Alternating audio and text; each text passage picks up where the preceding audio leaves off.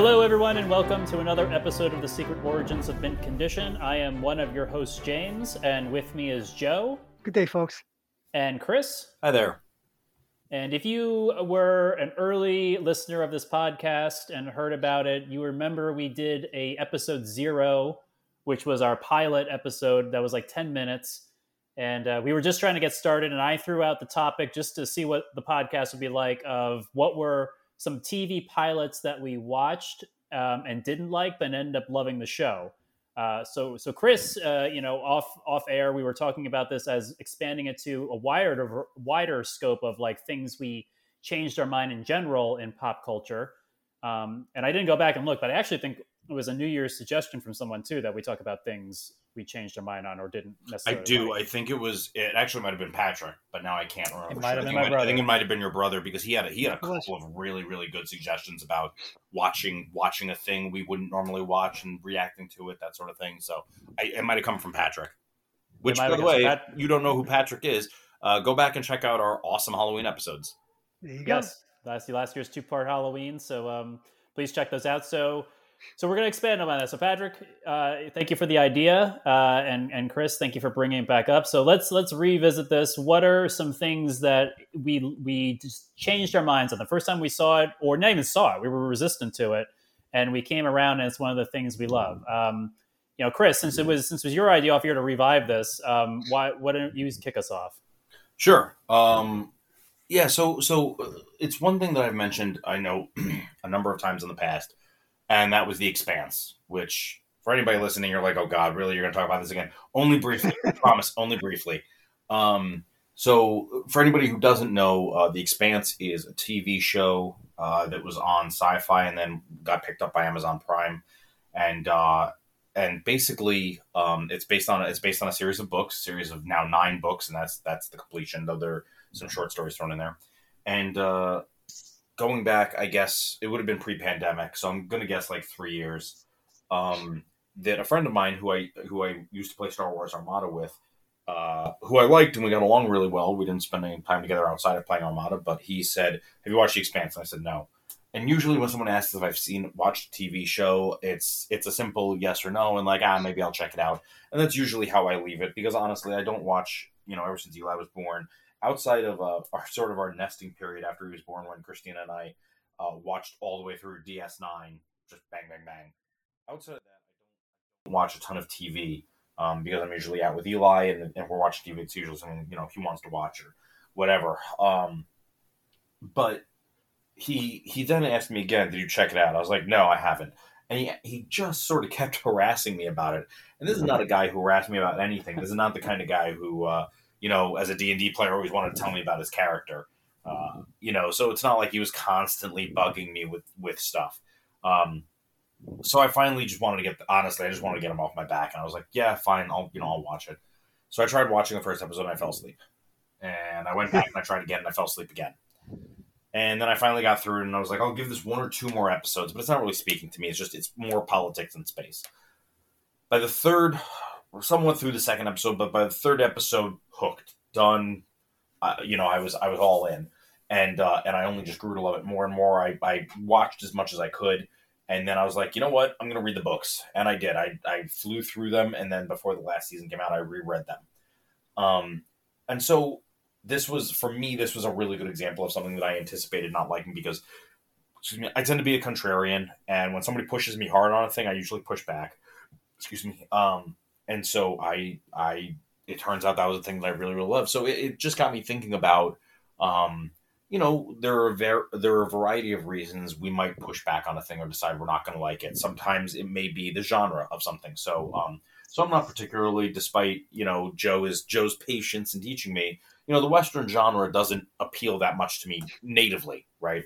Um, so there's a board game called Great Western Trail. My friend wanted to play it. I'm like, ah, yeah, all right, I'll give it a shot. I ended up really enjoying it. It's a really, really strong game. It works well hand in hand with the theme. I don't have to like love the archetype the story archetype to to really love the game. Um, so sometimes it's because we think we won't, we anticipate we won't like a thing. Sometimes it's because people push it too hard. Uh, everybody loved Harry Potter, so I I avoided Harry Potter because everybody everybody likes it. It's so mainstream that there's no way it's as good as people say it is. So it took me forever to get around to Harry Potter, and it turns out I really like Harry Potter. Um, my all of my my multitude of issues with J.K. Rowling aside, I love Harry Potter and the story and the flaws and all. Um, so I think there are a number. That's one of the reasons I want to sort of get get into the topic. Was I'm always sort of interested as to why people change their minds about things. You know, things you thought you would dislike and it turns out you do like, or maybe you didn't like at some point. I mean, we've all done that with food. Uh, we've done that with drink, probably. You know, I, I, you know, younger, being Italian, Joe, you know all about this. You know, mm-hmm. wine comes with the holidays. Oh yeah. Um, you know, you drink, you drink wine, and so I never really thought much of drinking. I wasn't that interested in it because it was never kept from me. I could have wine with dinner, and, and not a ton of it, obviously, but I could have a glass of wine. That was always more than enough. Um, so going into college, I liked to drink wine, and I had no interest in beer. But then I discovered beer pong and went, throw the ball in the cup. That looks like fun. And I'm like, can I do that? A drink other than beer? And people are like, no, you got to drink beer. That's why I started drinking beer was for beer pong. Um, I, like I, had no interest whatsoever in whiskey. It burned. It tasted like medicine. Why would I ever want that? It tasted like dirt. And uh, you know, and then a friend of mine that I was living with at the time after college, he uh, he decided to start having people over like once a month, try a whiskey or two, and he cooked food, and he was a fantastic cook. So I was there, and I was like, all right, fine. Well, if I have to drink the whiskey to eat the food, then that's what I'll do. And that started a, a long love affair now, uh, going on going on 12 years of me really enjoying whiskey and that's usually my go-to drink. So you know things things our tastes change for a variety of reasons. So anyway, that's that's my very long and roundabout way of saying I'm always interested in not just what you're interested in now, but like what what surprised you, what caught you off guard, what was a thing you didn't think you'd like, but it turns out you did, or at one point you didn't like and you came back to and went, I don't know what I was thinking at the time, or I do know what I was thinking at the time, but it just it hits different now. You know, whether it's because I'm mm-hmm. older or parenthood, or because of the field I work in, or because of somebody I know, like so that that all to me is is really interesting because it's personal history. It's it's part of our personal story. No, that's great. Now I can't um, remember. Is that what you asked, James, or did I just go off on a tangent? And just... no, no, it's asked. I, I, I threw it over to you. I threw it over to you. Yes, you, you did, and, and you then went be above and beyond. So it's uh, it's, it's, it's, great.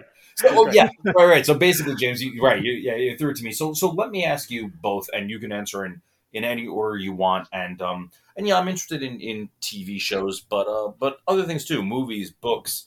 Um, even if it's honestly, even if it's I know it's not quite pop culture, but even if it's food, um, you know, share one or two things that you that you that for whatever reason it turns out you unexpectedly you ended up really enjoying, and um and maybe a little bit of why, and maybe it's a little bit more of a superficial reason, like I didn't understand um, like for example, we talked about this in the Ghostbusters episode. There are a bunch of Ghostbusters jokes in the movies that that I didn't understand when I was younger. Once I got older, that happened a lot with Spaceballs. Right? I saw Spaceballs when I was younger.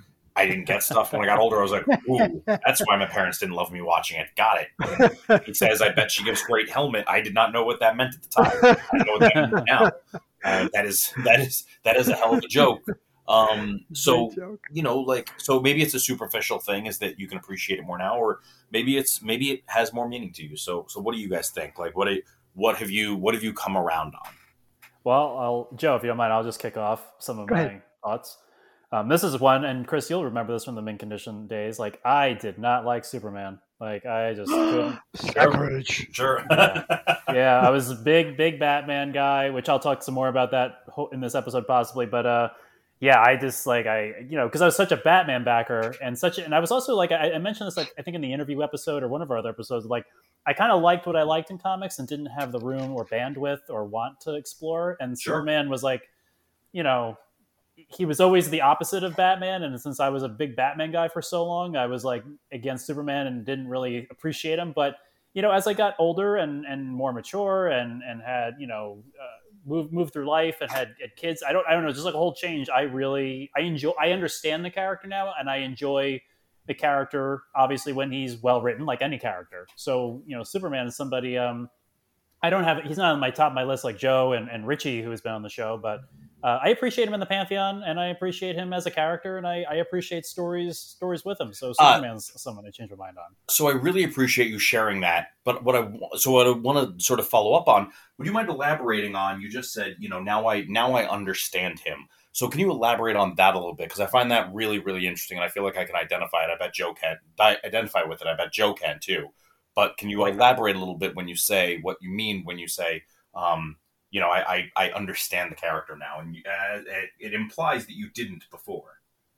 Well, I think you know when you're a, a, a teenager going into young adult, uh, you know, the twenties, like identifying with the more dark and brooding characters is uh, is cooler, and maybe your mindset's like that. At least, at least maybe maybe for the, a male from where I was growing up or my background, like it's like you know they're cooler, more intriguing, whatever. And mm-hmm. you and Superman's this Boy Scout who does the right thing, and he's just a good guy who's trying to make he's trying to create harmony and balance, and and he's he's always going to stand up for the person, and he he does things on the level, and he's not devi- like all these things that you know you're like Batman is cooler for, known for, Superman does not do, and I think as I say, going through life, which is why Captain America is more my. It's probably in line with why Captain America is my. I like. I'm ultimately a guy who likes the good guy. Like, mm-hmm. I, I tried to be a good guy in my life, so I understand the good guy. And you know, as I've said many times, like the leader character, like Cyclops or Leonardo from the Ninja Turtles, like Superman's up there. They're they're good people. They're they're not down in the darkness, and and characters try to pull them down into that darkness, and they don't they don't get tarnished by it. And you know, and that's kind of how you want to be in life. Sort, you know, you kind of want to be a role model. You kind of want to be someone that people can look up to. You want to do the mm. right thing for your neighbor and for the people around you. So I, I, I understand that now, having been in the many communities I've been in through work and through life, that it that that's the more of the role model, the person you want to be. That's great, and I want to throw it over to you for a second, Joe. But I do have a quick question for you before you say what's on your mind, which is I'm curious, do you feel as though you always understood Superman, or do you feel like you understand him differently as you've gotten older and and, and grown with him, Joe? I feel like I, I've always understood him, but I, I realize how nuanced he really is. And mm. I've, I've, I've realized that uh, in recent years. And I heard something on a, on a uh, the other day on a, on a podcast, not a podcast, a, uh, a YouTube channel that really got me to thinking about Superman. Mm-hmm. Um, and um, you know why he, he's kind of failed in the current DCEU, and it's not him failing; it's the people that write and direct. Sure, sure. Snyder. But the world changes around Superman. He's been around for 80 years, but he stays the same. He's mm. the constant, and that's not a bad thing. And I think that's what the people who create Superman material and, and content need to understand. Yes, James, he is the Boy Scout, and he must remain the Boy Scout. He's the beacon, as you said. He's the light that shines. And we all know that in Superman the movie, when um, uh, he completes his 12 year journey with his father, so to speak. Jor-El is sending him back to Earth, and there's all that Christ like imagery that's, you know, in the, in the, uh, in the dialogue from Jor-El. You know, my, I send my only son, the light of the world, to show them the way. So I'm not saying Superman is, is a Christ like figure, but he is this beacon of hope. And, and when, when the, um, the uh, people that make the content don't realize that and try to make him something he's not, they fail. And I think that's why Superman has failed in the current DCEU.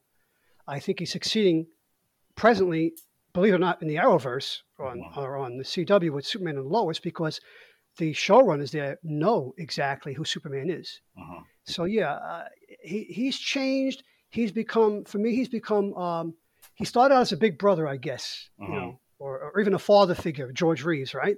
Yeah. I, I, always saw George Reeves as a father figure, and then I guess in my twenties, uh, when Christopher Reeve came along, he was a big brother, right? Because okay. I, was, I was maybe a year or two younger than Christopher Reeve when he first started doing that doing that role, a few years younger. Now, uh, I, he's a companion.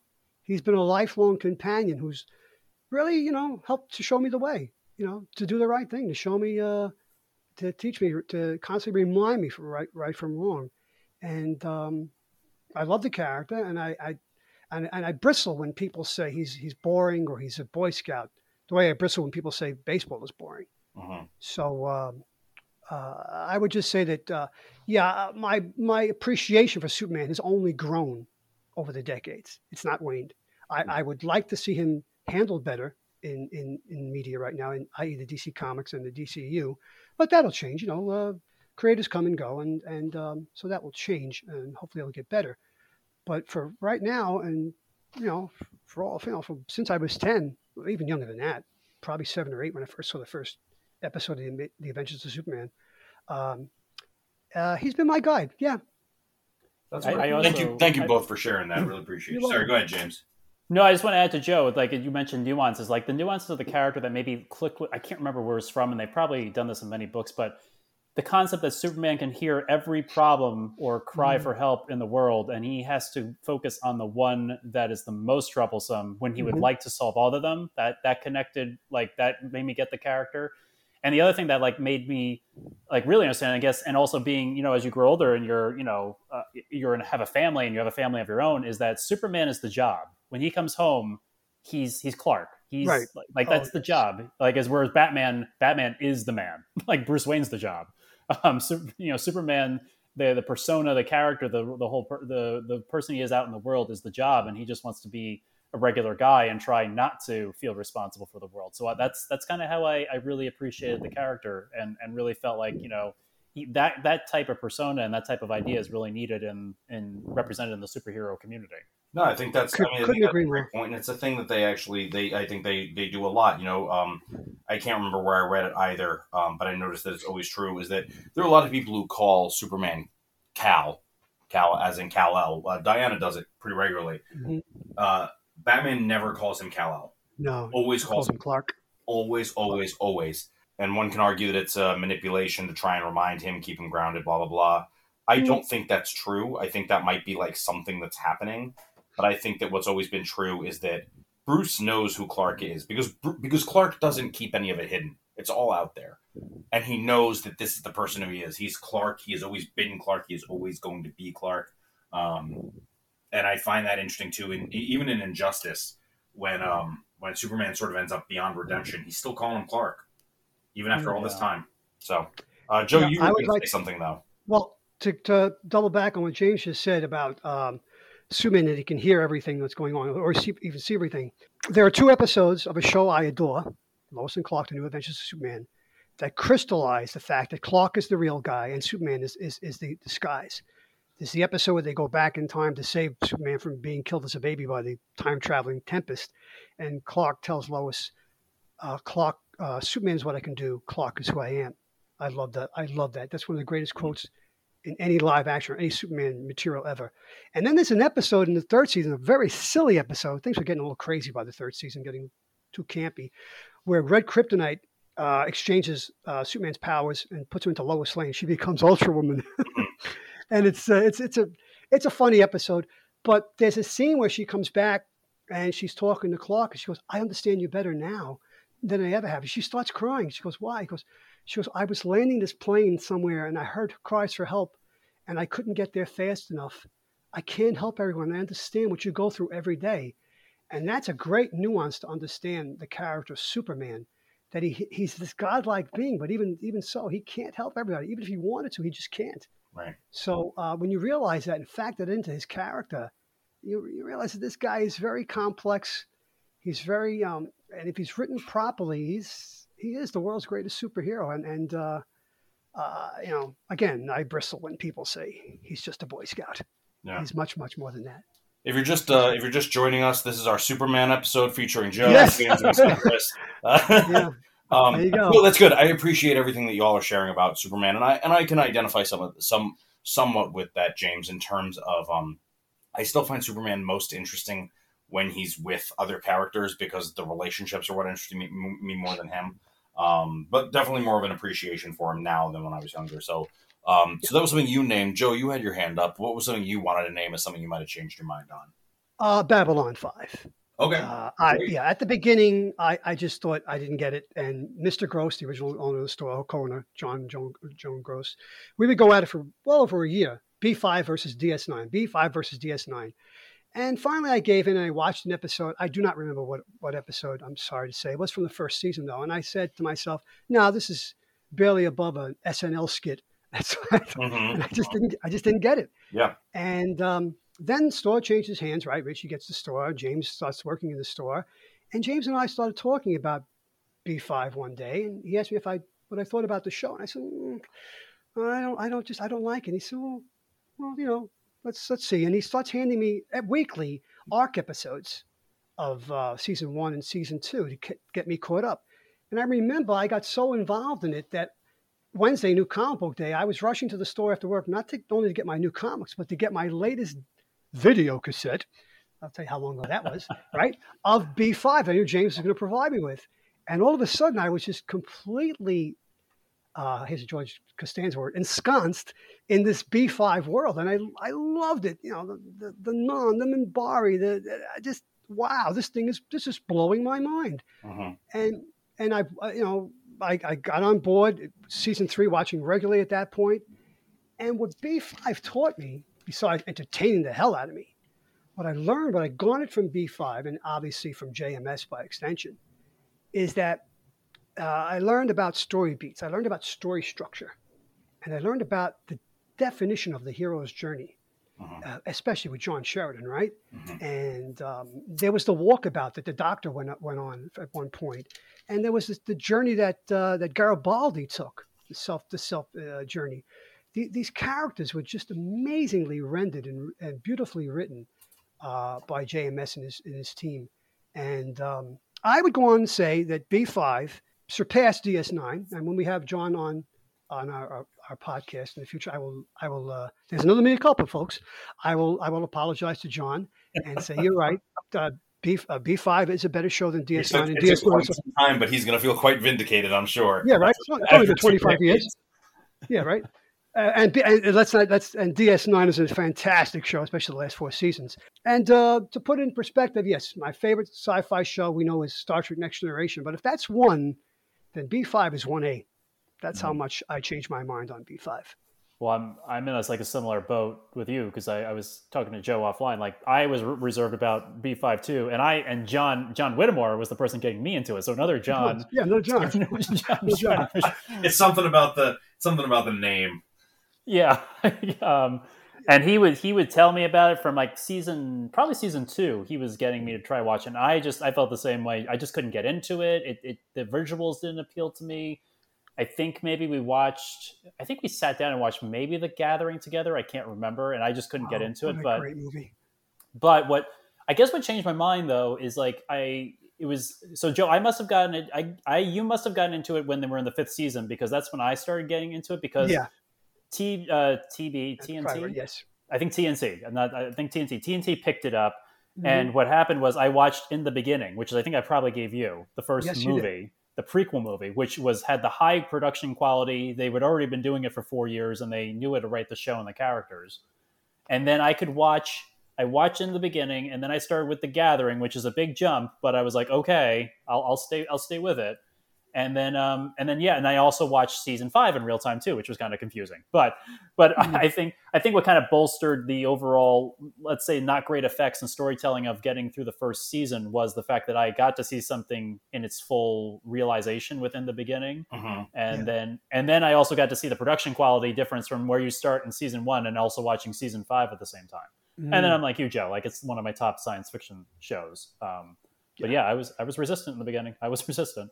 yes, Well, I is futile. I think. I know. I think that's great, and it sounds to me like, and correct me if I'm wrong, but it sounds like what it really came down to was you needed to be able to see the shape of the thing before you could appreciate the thing. Like Yeah. while it was Yeah. ta- Good taking point, shape, yes. it was Yeah. not. It was not striking where you needed it to strike because you didn't know what it was on until you did, and when you knew what it was, then it was. It was, you know, it was a different story. The meal had to be cooked before you could actually appreciate what it was going to be. Yes, that's a good analogy. Which is not fair to like any new thing, but for, for, for these things we're talking about today, I, I would I would say that's a theme through a, a few of the other things that I can think of too. Well, no, but I mean, I, I think you know, I, I fair or not, th- these are things that I think as an artist you, and as a creator you need to think about. So, um, you know, James, when you're drawing, I don't know how disjointed your drawing is, but if you were to put 17 and only 17 lines on a page, depending on the order you put them in, I might think it's terrible, right? Like if you don't, if they're Right. not connected, if, if they're in the right place, their final positions, and they're in the right place, um, you know, I, I, I probably don't know what it is that you're creating if it's more complex, right? Um, and I feel the same way about uh, writing or about acting is that sometimes we as creators we cut we we think of this this amazing bit of dialogue or this amazing inspirational moment or this this um, this amazing motivation or we think of these things but but we see the beauty because we know what it's going to become. And for other people who are standing outside the process um, it's not their fault that they can't see the sculpture inside the marble that we've only chipped right um, so I don't. So fair or not, I think we have to understand as creators that people are not going to know what this is until it is fully formed. So like I still enjoy The Sixth Sense as a movie. It's nothing brilliant, but like if you're just watching the movie and then you leave out the twist at the end, then it's just a haunting, right? That's all it is. Right. Um so if you if you're watching the movie and let's say that's a movie that happens in parts, you may just go, okay, I mean it's not bad, but it's just it's a haunting. So what, right? Like there's no mystery here to uncover. Um it's not your fault that you can't see you can't appreciate the thing until it, it takes its final shape so um so fair or not i think you have to know what it is that you're you're creating yet the, the creators of Carnivàle had to know had to know that it was going to be a tough sell because no matter what the production value was on that show it was there are so many little moments and nuances that just don't make sense until you've watched both seasons of the series and you go, oh my God, that was so smart. Oh my God, of course, all the clues were here the whole time. But you can only see it once you've watched the whole thing. So I don't think there's anything wrong with creating that way. I just think that you have to temper your expectations. And hmm. so it makes sense to me that both of you tried B5 and went, it's not for me. It's not doing it for me. And it wasn't until season five that it was really becoming fully formed and you were able to go back and go, oh, okay, it's not that it's not for me. It's that I didn't entirely know what it was, and that's also not your fault. I don't know. That's my opinion. No, no, that's good. I appreciate that. Yeah, definitely appreciate. It. So, uh, Chris, so let's uh, throw it back to you. What's something else, just in general, that we're talking about today that you've changed your mind on? Sure. Um, I'm going to start with a. It's it's a movie that um that I think I've mentioned in the past, and it's Big Fish. Tim Burton's Big Fish. Um, it was a movie that I saw when I was when I was younger. I'm guessing middle school, maybe high school, but I think it was when I was at Weber and um, and I consider myself a big Tim Burton fan between Batman, Nightmare Before Christmas, you know. Um, so I, I, thought, and Edward Scissorhands. Um, so I saw Big Fish, and uh, I just thought this doesn't feel like. I mean, yeah, it's weird like Burton, but I don't, I don't, I couldn't see the value in it, other than it, it kind of looked cool, but I didn't.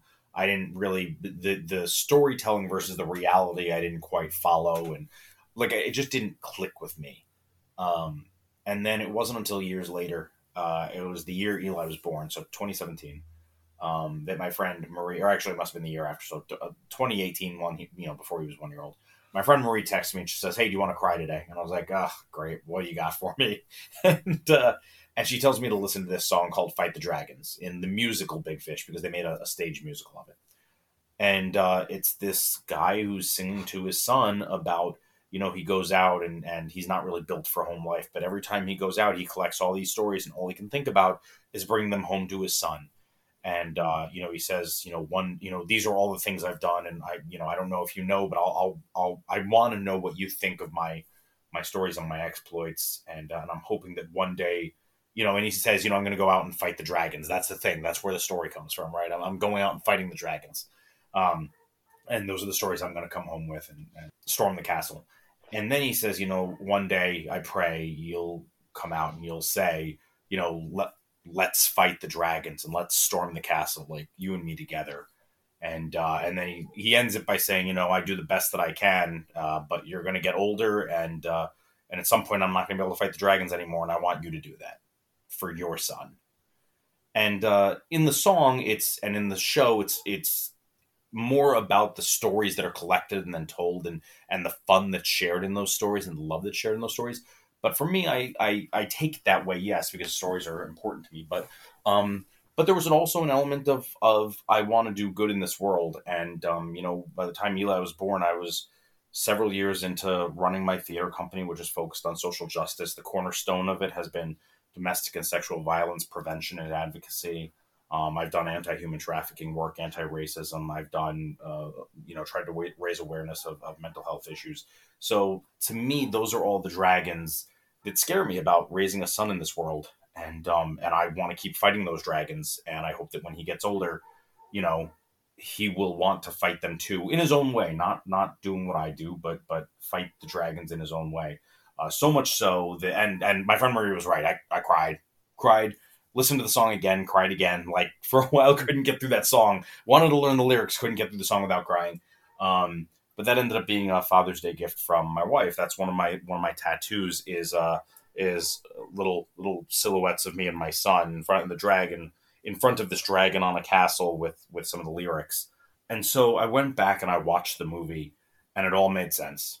The entire thing, it's beautiful. Mm. It's just beautiful, and the whole damn thing suddenly just clicked into place. And um, and I know this won't be the case for everybody, but what but for me, it took it took fatherhood for it to all suddenly click, and for me to understand not just how difficult it is for the son, but how difficult it is for the father, and um, and and the nuance and the beauty and the joy in the movie, but also the sorrow, um, and and it it just it just creates this gorgeous this gorgeous tri- tapestry of a story. So for me, I really came around on Big Fish, and it was just it was the illumination of fatherhood that got me there.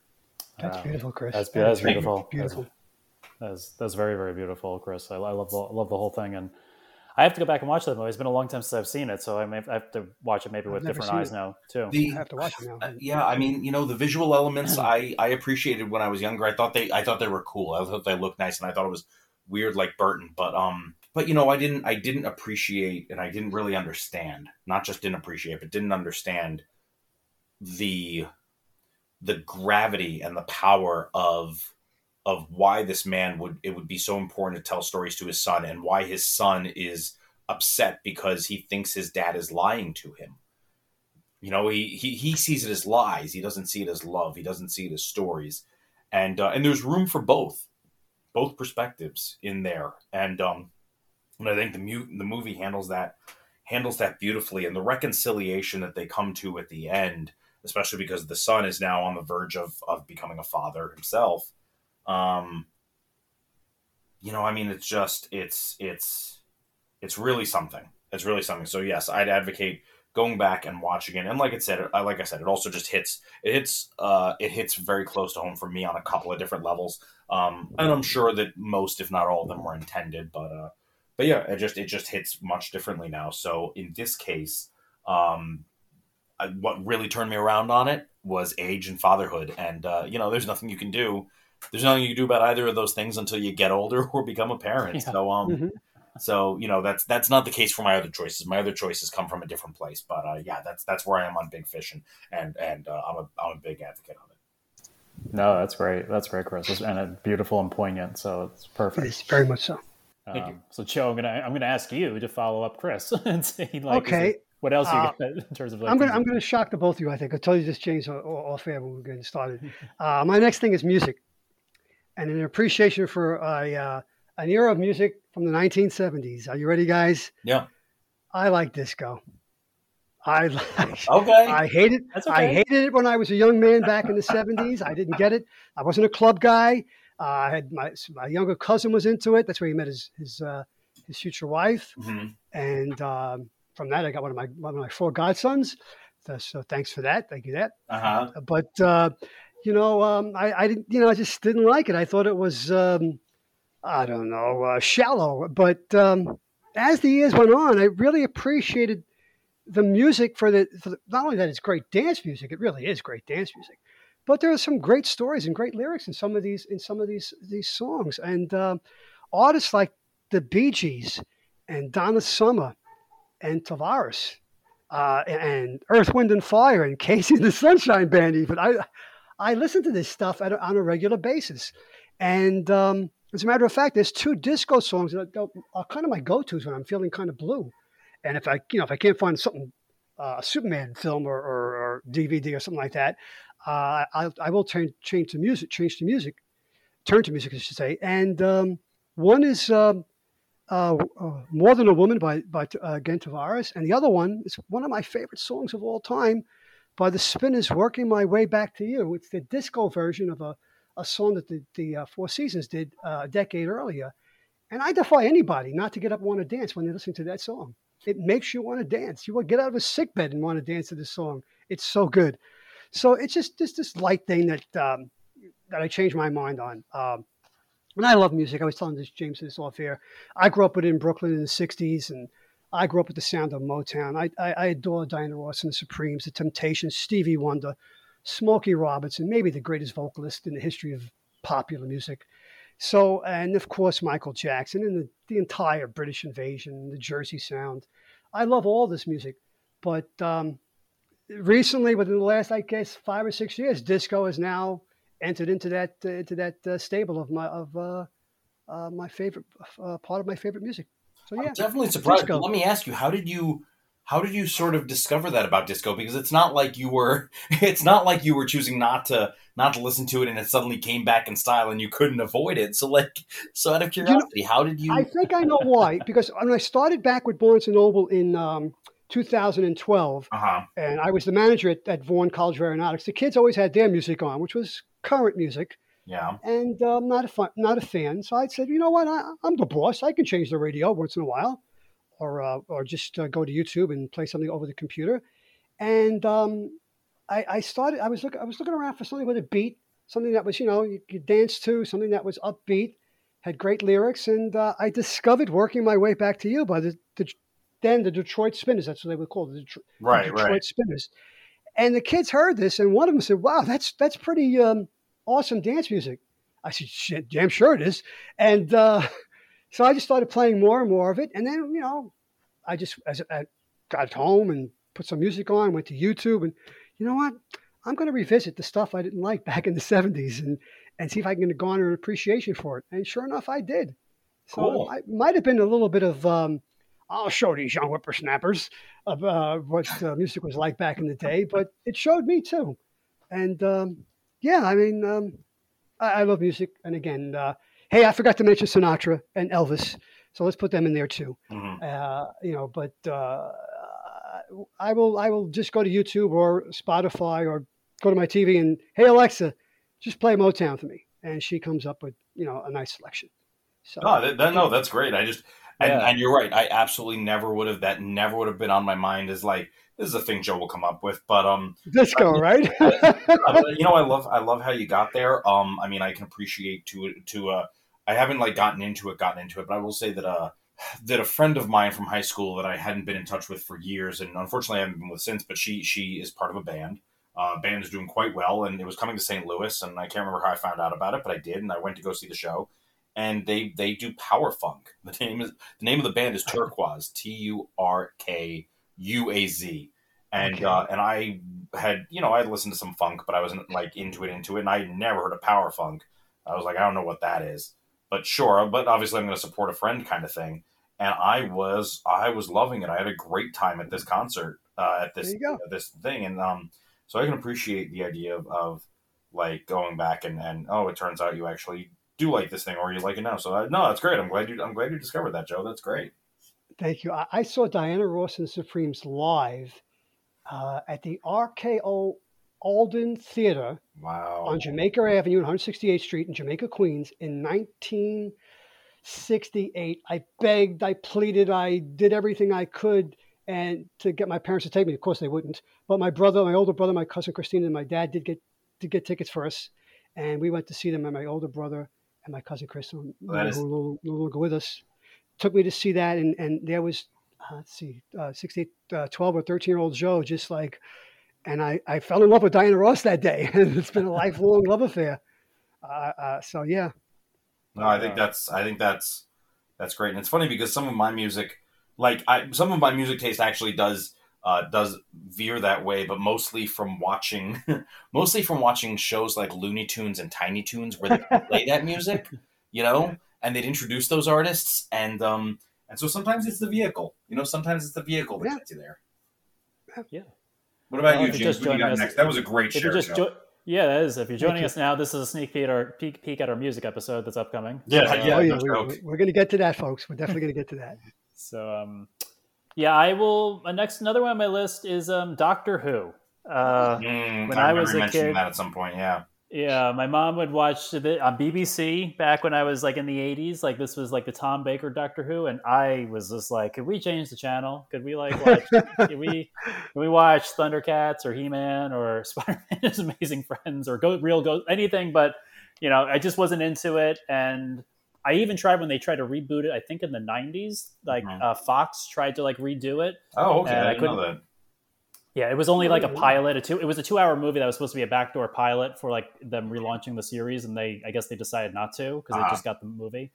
Um, it was okay, And then um, when did Russell T Davies take, take over? I forget. Well, when they he rebooted it is when I got back into it, and I got and I kind of like Doctor Who. I'm sure both of you. I don't know how much you're into it, but like growing up, especially since we kind of grew up like, or well, Joe, you know, like for of Doctor Who was like off the air, and but if you went mm-hmm. to science fiction conventions or comic book stores, there'd be something Doctor Who in the background. It's oh, like, always, always, constantly a Dalek in the background, or the you know Tom Baker was probably the, the doctor they would always point to with the scarf and the hat. Mm-hmm. So, but he was always in the periphery of science fiction.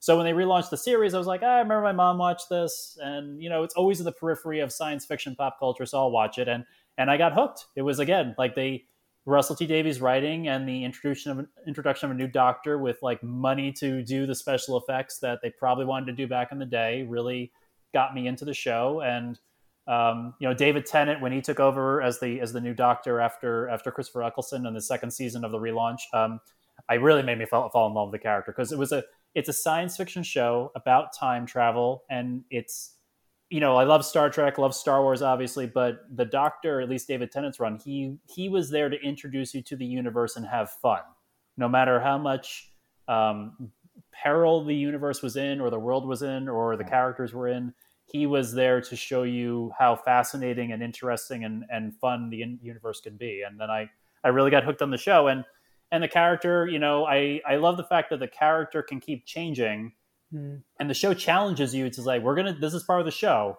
So you got to get used to it. Um, you know, and you always like everything we say, like, oh, I'm not going to like the new guy, but you end up do, or recently the new, new, new girl in the role. Mm-hmm. So, um, I, I, love the show, but it, I, I really stuck on it for a long time just because I guess of, of again not seeing for it for the whole picture that it that it could be, or or the picture it could be in the hands of, of a writer um, who could really do some meaty stuff with the material. For sure. Um, yeah. So uh, Chris, let's let's get another one out of you or from you. Sure. Uh, so for me, I've already mentioned the Expanse. Uh, I'm not going to get into more of that because there will be so many more episodes for me to talk about that. Um, and I also already started here. There's more, but I'll leave it for now. Uh, Big Fish. Um, so I will say that the next two things that I think of, um, between the two of them, I, I, can't tell you which one I was less interested in. It was probably Avatar: The Last Airbender. Um, wow. So so many people liked Avatar: The Last Airbender. Much like you, James, I was aware of it being in the zeitgeist. Um, yeah. But you know, I I just I didn't know what what it was. I didn't really know anything about it, and uh, and I had heard, you know, I'd seen some memes, and uh, and I had some sort of vague idea. Um, but that was but that was it. I, I okay, they use elemental magic, and I didn't even think it would be bad or anything. It's not like I thought, oh, that looks dumb. It just it just wasn't interesting enough because I really do parcel out my television time much more so than when I was younger. When I was younger, whatever, I'll watch whatever because you know why not. Um, mm. But as I've gotten older, that's just not that's not the case anymore. I, I I hesitate to say that I vet things before I watch them, but I am I no longer feel the need to oh I started this now I have to finish it. More often than not, I you know I could be hundred pages into a book and go, nah, I'm done. Maybe it gets better, but you didn't get me in the hundred first hundred pages, so I'm I'm done. And uh, I think I just sort of got over the idea of of missing out on something because there I could spend my entire life watching television. I have I have a friend who um man his his knowledge about television and film is encyclopedic. Like you there's literally nothing you can get past this guy. He has seen all sorts of he dives into genres at the drop of a hat whether it's film noir or or westerns. Um you know he he knows the genres. He he does like uh, he does uh, oscar watches every year. He watches like foreign films. He watches he's watched all the greats. Um and there's still stuff that he hasn't seen. And there was stuff he will die having not seen. So once i sort of came to that realization of like you know i didn't i didn't have to worry about missing out on stuff. I i anyway i say all of that because it was during the pandemic that i thought i think it was maybe it was before the pandemic but i thought you know what? I'll finally try giving Avatar a look because why not? Um, and I kind of started watching it, and I was like, okay, it's kind of fun. It's kind of goofy. It's all right. I like the animation. It's it's interesting this world that they've built. Um, but then I and I can't even tell you why I kept watching. I just I just did. I think I just really wanted to give it a good chance, a good go before I before I quit on it. Um, but then they start introducing the character's history, the history of what the Avatar means, and and we want to know why Aang was missing for so long. And Appa, the the air bison, he, he's awesome. Uh, love him, and and the different like co- the different hybrids they came up with. But you know who really I think really got me to stick? It was three characters, um, and one was Uncle Iroh. Uncle Iroh is is follow along following along his nephew, who's sort of on this doomed mission to find Aang, um, to finally put an end to all the to, to put an end to the Avatar, to finish the last Airbender, um, and basically secure the Fire Nation's victory, uh, all in the name of, of pleasing his father. And uh, his uncle Iroh is along for it and has faith in him and is trying to support him and has sort of a gentle touch. And he's just he's just this great loving lovable character that i just i just love. I just i so so hearing um and i i can't remember who it was that did did the uh the voice um offhand. Um i know it's going to be uh paul sun hyung lee uh coming up but i think it was it was i'm just looking it up it was mako uh, who also played uh, Aku from Samurai Jack, and he just he has an he had unfortunately he he passed away. Uh, God, ten years ago, or something like that now. But um, but really, really, just a lovely voice and a lovely way of of approaching um, approaching uh, problems and situations, and really enjoyed him. And then the other was um, it's two characters. As much as I enjoy Aang, it's Katara and Sokka, the siblings who end up journeying with Aang all this time. And it's it's Sokka has some of that like and I just wasn't expecting it, I guess. But he has some of this like toxic masculinity that he periodically visits on his sister Katara, who immediately puts him in his place. Lovingly, but like firmly and and no holds barred puts him in his place. And I get to watch the interplay between these two characters, which I was not expecting at all and I just fell in love with it. Like it spoke to not only my sensibilities, but the idea that this was this was you know quote more than a cartoon, and that's not not a dig at cartoons. I, I love my cartoons. Some of my favorite hmm. stories come from cartoons, but um, but a lot of them are also you know the people who make them treat them as as it's basically candy for kids with no nutrients. It's basically we can use excuse me use them to sell toys. Um, but seeing that relationship and then watching those characters grow, like I really enjoyed it, and so the more I watched Avatar: The Last Airbender, the more connected I felt to the characters, the more I enjoyed the action, the storytelling. But the way these characters grew was was just wonderful.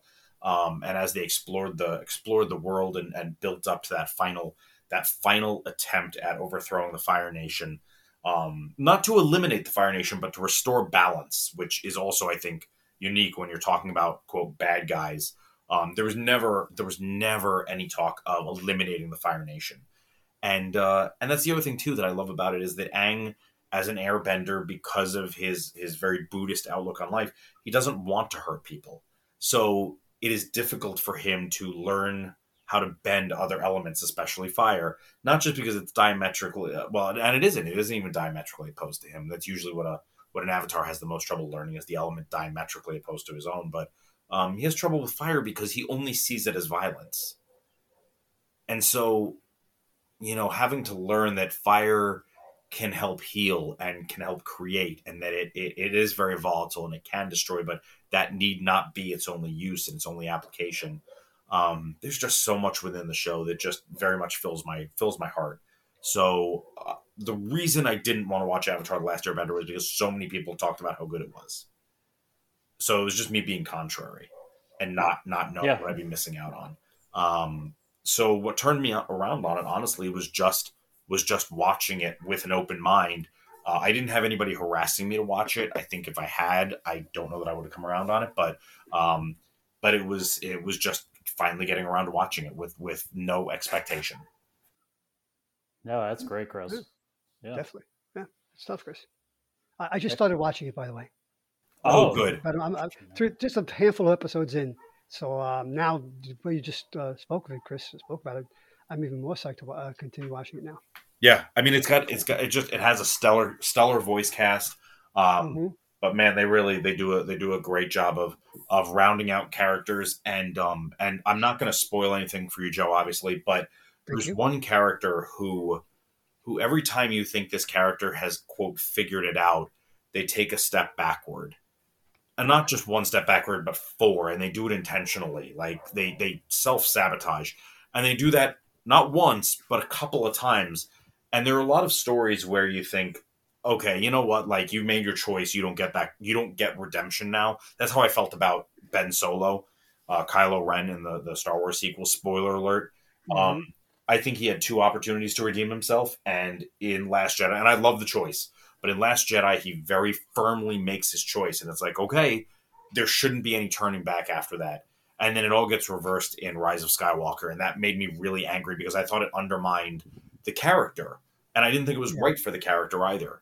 Um, it feels very different in Avatar when it's done because uh, it's just the way it's handled makes me it makes me believe that it's growth and not just a plot device each time, which is really nice. Mm.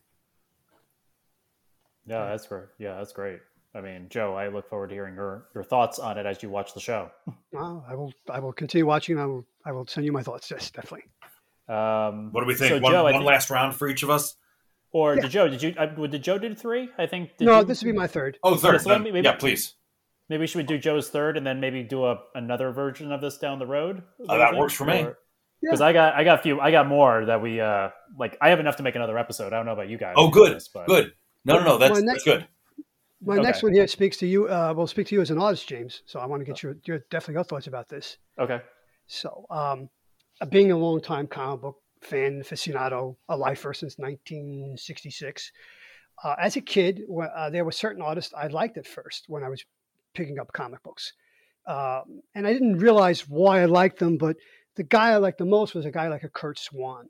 And I know today that's because he had a very clean line. It was a very illustrated form of artwork. But there were artists that I that I would avoid. I wouldn't pick up books that had and and and you're going to be surprised when you hear this. Um, I did not like Steve Ditko. Uh, I didn't start reading Spider-Man until uh, John Romita Sr. took over. I did not like Joe Kubert. Ah, what, what, what an idiot, right? Um, I did not like Ross Andru, and I've got a Wonder Woman omnibus I want to speak about in a recommendation sitting on my table right now. Uh, Ross Andru and Mike Esposito and and um, Alex Toth. Um, these artists, I, I, had to get older. I had to. Not, I didn't study a lot, but you get to high school, you become an adolescent, you you start taking classes other than just reading and writing and arithmetic back in the day, and um, there was some art classes at uh, Bishop Loughlin, thank God and I started. I got a, I, I attained uh, uh, an appreciation for these different art styles and these comic book artists. And uh, like for instance, Alex Toth, I hope I pronounced this word correctly.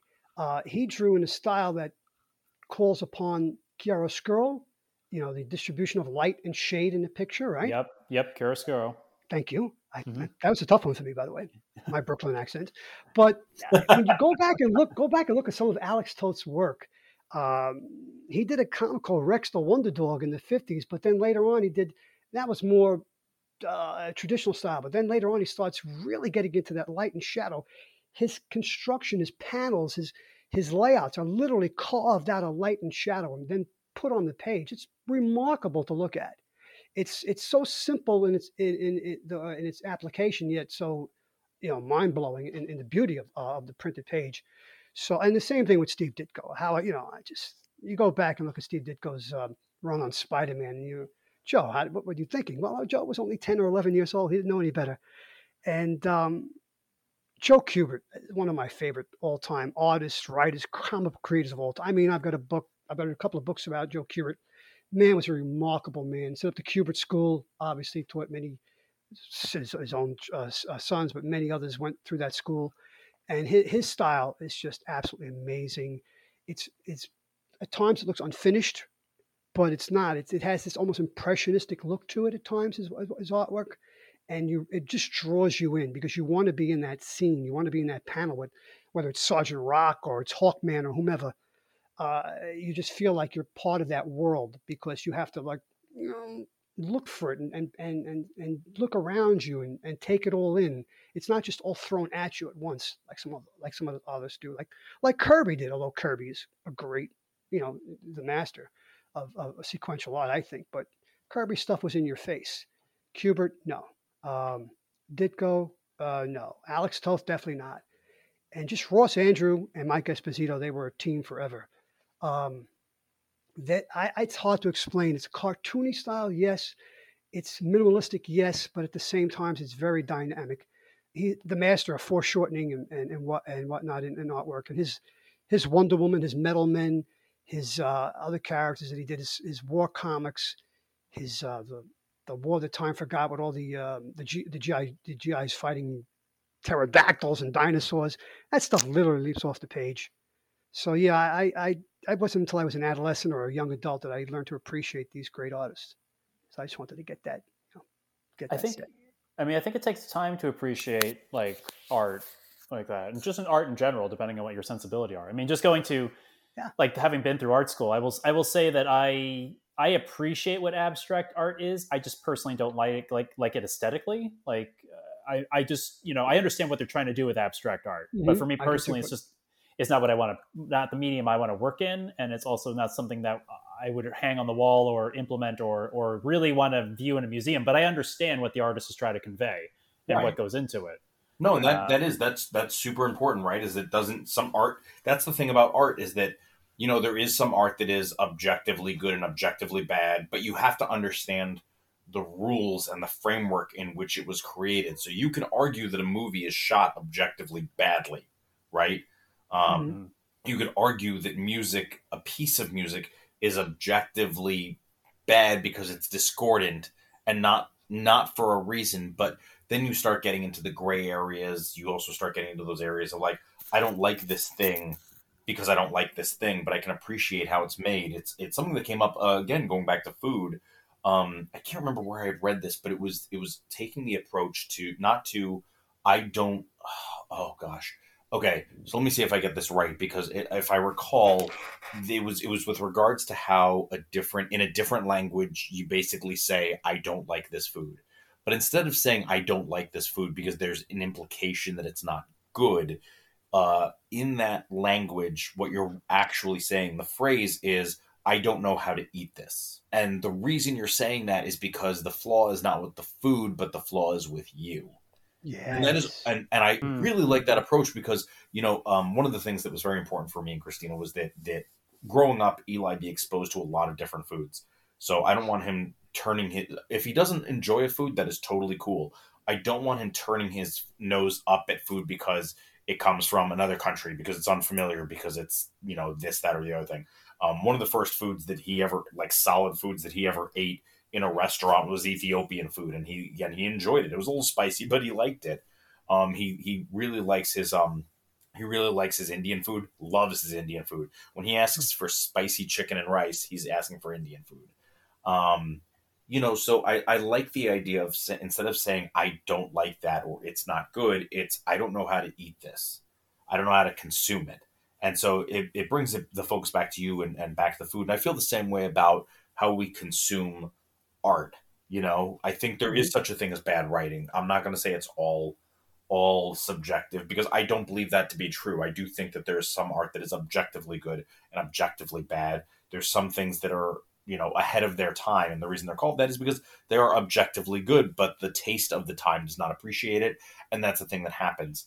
Um but like you said james you know it's it's the difference between saying that's bad art versus saying you know i don't know how to consume this art in a way that maybe makes me happy or that satisfies me.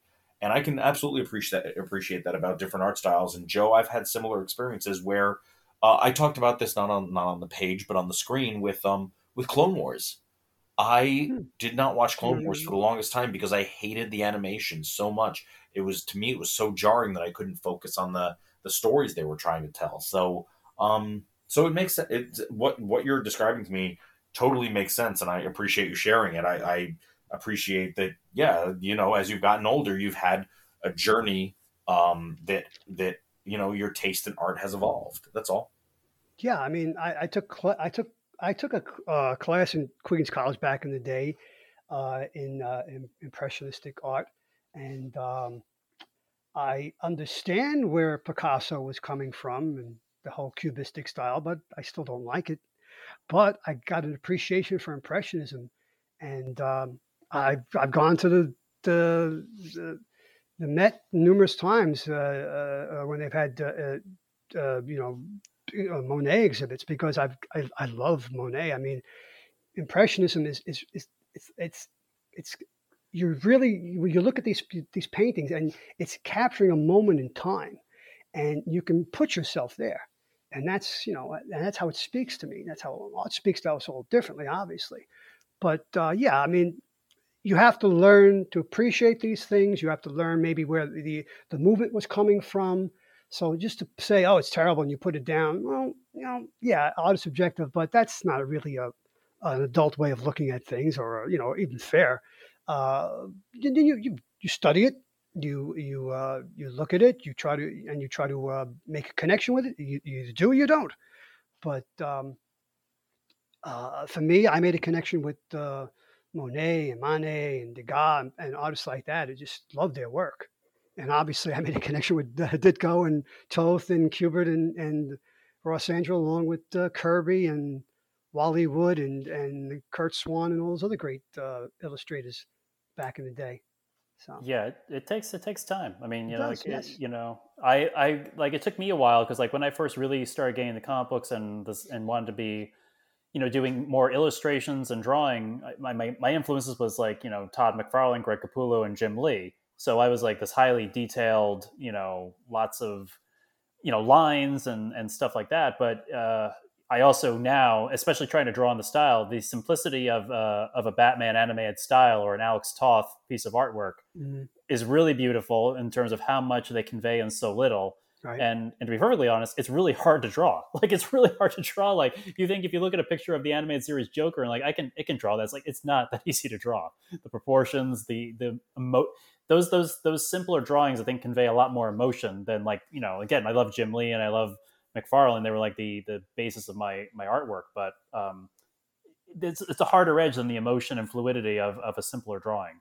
Um, yeah, and, and, and, think about the opposite of say an Alex Toth would be the great George Perez, right? Right. There's there's nothing simple about his work, and yet it's it's as gorgeous and as beautiful and as moving as the the minimalistic style of Alex Toth. So again, it's art is you know it's it's art's. I mean, I would, I would almost true, say. But, I would say George Perez is almost a little looser than Jim Lee. Like he's not as oh, like, yeah. tight. So it's it's just again, we, this could be a whole episode in, in itself, and maybe yes. something we'll touch on in the future. But like it, the what you're trying to do in art is it's not like especially when you're drawing comic books. It's it may not be for realism, maybe for emotion mm-hmm. or the style of emotion of the character or the style of emotion of the artist is trying to convey with the script he's given. So it, right. a lot a lot goes into it that again, like you said, Joe, just like picking up this book saying this art's terrible and putting it down is not you know it's it's it's something you can do but maybe you should give it a little bit more or you know to understand what's going on in it. Exactly. Exactly. Mm-hmm. um, so so great. So I, I think we should do a, a, another one of these at some point. I think i, I yeah. like i said i have more chris i do but i think you're more. actually one behind us james so i think you need to share one more yeah, to close out yeah that's right you are james yeah. No i think i did three. I did superman doctor who and babylon 5 oh, okay. Oh yeah i guess you yeah. did yeah. Huh. We forgot about Superman. We spent enough time on it. That's true. Yeah, right. We did a mini, we did a mini Superman episode. so. Yeah, we did right in the middle of this. Yeah.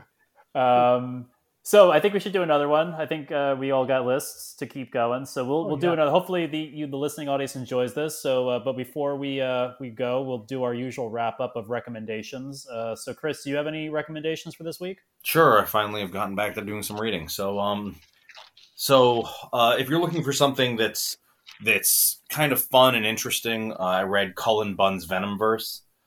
Um, oh. on on our uh, our non sponsor sponsor Hoopla. Um, it's uh, it's interesting. Venom gets gets sucked away into this place where um, there are a lot of other venoms, and they're trying to defeat this threat called the poisons that are basically consuming venoms. Um, you know, there was nothing brilliant about it, but it was. But I, one of the things I, I always like the symbiotes. I like the symbiotes and the symbiote stories. There's a lot of dumb stuff that's been done with them, but um, but I think when I was younger, I always enjoyed Spider Man, and so the the imagery of the different symbiotes from like separation anxiety, so not just Venom but Carnage too, and then those other symbiotes, uh, always intrigued me. So in Venom verse, getting to see you know the Venom symbiote on different characters from Marvel universes is interesting and entertaining. Uh, they try and introduce introduce a twist that I don't think works, but whatever. Um, and then I finally got around to reading Old Man Logan by Mark Millar. And oh, uh, oh good book. Good it book, is, yes. it is yeah. good. There's there's some dark stuff in there, and so oh, yeah. uh, well, I appreciate if people don't necessarily want to uh, get into it. But I will say that I didn't when we uh, the the big reveal for me was was finding out what they did to break him, and it was not what I saw coming, and it was it was really really rough. But um, but yeah, yeah, old man old man Logan, I enjoyed reading it. It's worth a read. Also on Hoopla. And uh, the next thing I'm going to be reading is I, I, decided to step away from. I'm, I'm, i finished the first volume of Hellboy and I enjoyed it. Uh, I'm going to go back to the second volume, but for now I'm going to take a quick step away for superheroes. I try and keep a, a balance between things that sort of I go straight to and that appeal to me, and then other things that I'm like, oh, that's kind of interesting, but I don't know that I would necessarily pull it off the shelves while I was at Mint. Again, things that are nice about Hoopla. Um, this one is called Daughter of Her Father's Eyes by Mary Talbot and Bryan Talbot. Um, and I'm just gonna because I'm I'm still very early into it, but I'm but I'm intrigued by it. I'm just gonna read the description they have on Hoopla because there's a lot I don't understand here because I'm not a reader of James Joyce. Um, but part her oh, personal history, part biography. Daughter of her father's eyes contrasts two coming of age narratives: that of Lucia, the daughter of James Joyce, and that of author Mary Talbot, daughter of the eminent Joycean scholar James S. Atherton. Social expectations and gender politics, thwarted ambitions and personal tragedy are played out against two contrasting historical backgrounds, poignantly evoked by the atmospheric visual storytelling of award winning graphic novel pioneer Bryan Talbot. Produced through an intense collaboration seldom seen between writers and artists, Daughter of Her Father's Eyes is smart, funny, and essential addition to the evolving genre of graphic memoir. And I just thought, I don't know anything about any of these people they've named but the art is kind of appealing to me, and it's not something I would necessarily normally read. Um, and it just so happened to be the end of March, which meant that I needed to use up some of my borrows. And I was like, good, this is something that I, I think it's good from time to time to read a thing for exactly the exactly the reason we're doing an episode about things we changed our minds on, right? Um, I think it's good to every now and then read something that I wouldn't necessarily read otherwise. Um, one of my higher recommendations has been um, Sheets and Delicates, and uh, and that's not a thing I I wouldn't I, I don't know that I would have pulled that off the shelf, but seeing it on Hoopla, I go whatever. It's just a free borrow. So I feel the same way about Daughter of Her of Her Father's Eyes. Uh, so that's that's what I'm reading currently, and I'm also in the process of uh, rewatching Gravity Falls.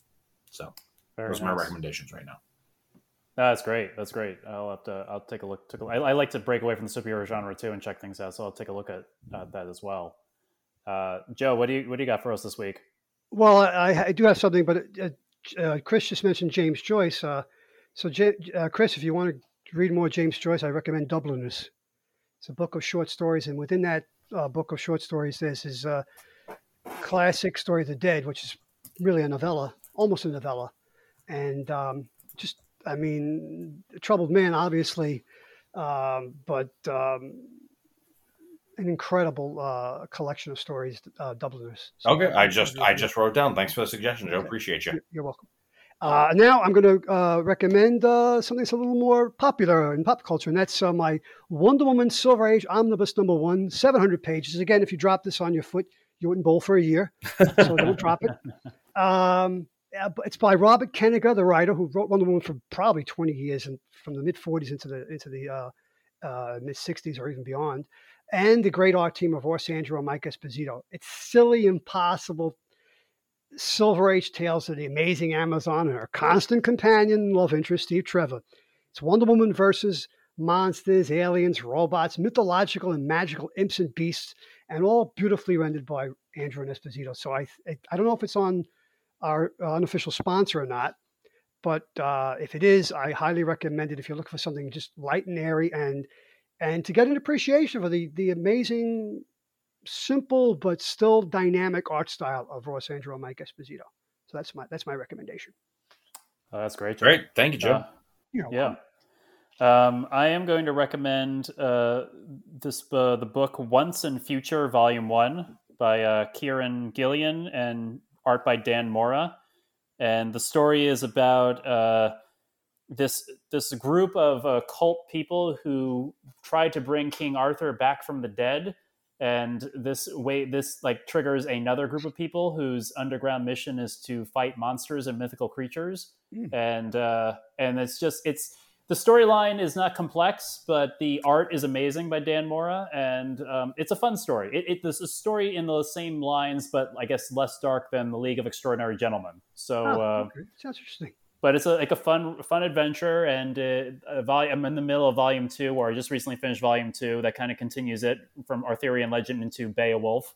I won't give any more away than that. So okay. um, very very interesting book. And um, another recommendation is because I, I love biographies and i, I really enjoy this um, comedy and comedians. So i just finished um, bob odenkirk's book comedy comedy comedy drama and it's his biography of working in Second City, SNL, doing the doing Mr. Show, uh, writing in between, and then eventually finding his role on Breaking Bad and Better Call Saul. It's okay. uh, no spoilers, please. I'm, i just finished season two of Breaking Bad. okay, well, it's a really it's a really great book. Uh, it's it's very interesting. He he, you know, I always love the process of any creative um, person. So hearing how he creates comedy and art and what he thinks about it and kind of how he got wrapped up in drama is is very interesting. So I recommend that book to hmm. to anyone who likes biographies and comedy, but also that. And the book I'm in the middle of, and Joe, I think you might enjoy this. I'm in the middle of listening to um, "It's All About Me," the biography of Mel Brooks. Ah, oh. okay. And uh, it's written. I, am listening to it because Mel, Book, Mel Brooks reads it. Yeah.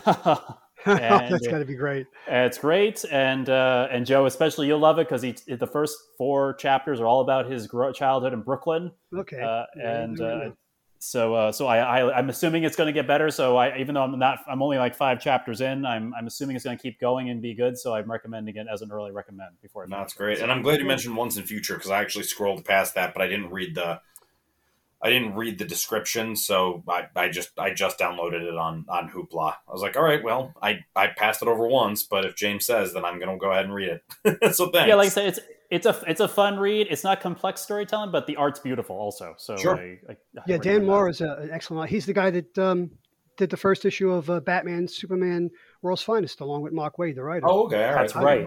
Yeah, beautiful, right. beautiful, beautiful artist, beautiful artwork. Yes. Great, I appreciate both of you. Gave me wrote down recommendations from both of you. Looking forward to getting to getting some new stuff.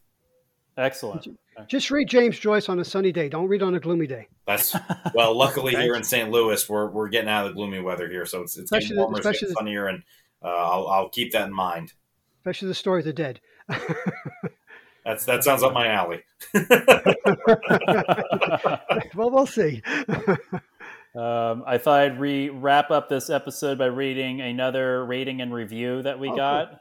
Cool. Um, this one is from Speak Hard, a friend of the show, Josh, and he writes One of the best things about your local comic shop was all the discussions and community that took place there. You may have gone for you may have gone for your comics or collectibles, but it was the friends along the way that separated that separated just another store from a special place to be. This podcast recreates the feelings of being in your local comic shop, bonding over common interests, sharing your passions, and arguing over minute in a friendly way, of course. Um, this podcast recreates the sense of community, enthusiasm, and passion for all things pop culture that you used to find in your local comic shop virtually. If you long for the days of a brick and mortar watering hole where you could nerd out about comics, sci fi, fantasy, sports, westerns, anything anything you can nerd out about, this is the podcast for you. Oh, that so, was that was really nice. Thank you, Josh. very nice. That was very nice, Josh. So thank you very much. So if you uh, if you heard that and uh, have the time, we would really appreciate you not just rating us, but writing a review for people to read, and we will read yours on air. So uh, you have you can have that to look forward to. You'll get a shout out if you write us a review, and it would go a long way to helping us um, spread our podcast out to the wider community of people looking for this type of podcast. So we'd appreciate it. And if you want to connect with us also outside of doing that, we also have the Facebook group page is Secret Origins of Mint Condition. Please join. Um, you can make posts, you can make comments. When this uh, on this episode, when you see the post for this episode come out, you can give us your thoughts or, or ideas of things that maybe you changed your mind about. And as always, we appreciate you for listening, and we will talk to you next time.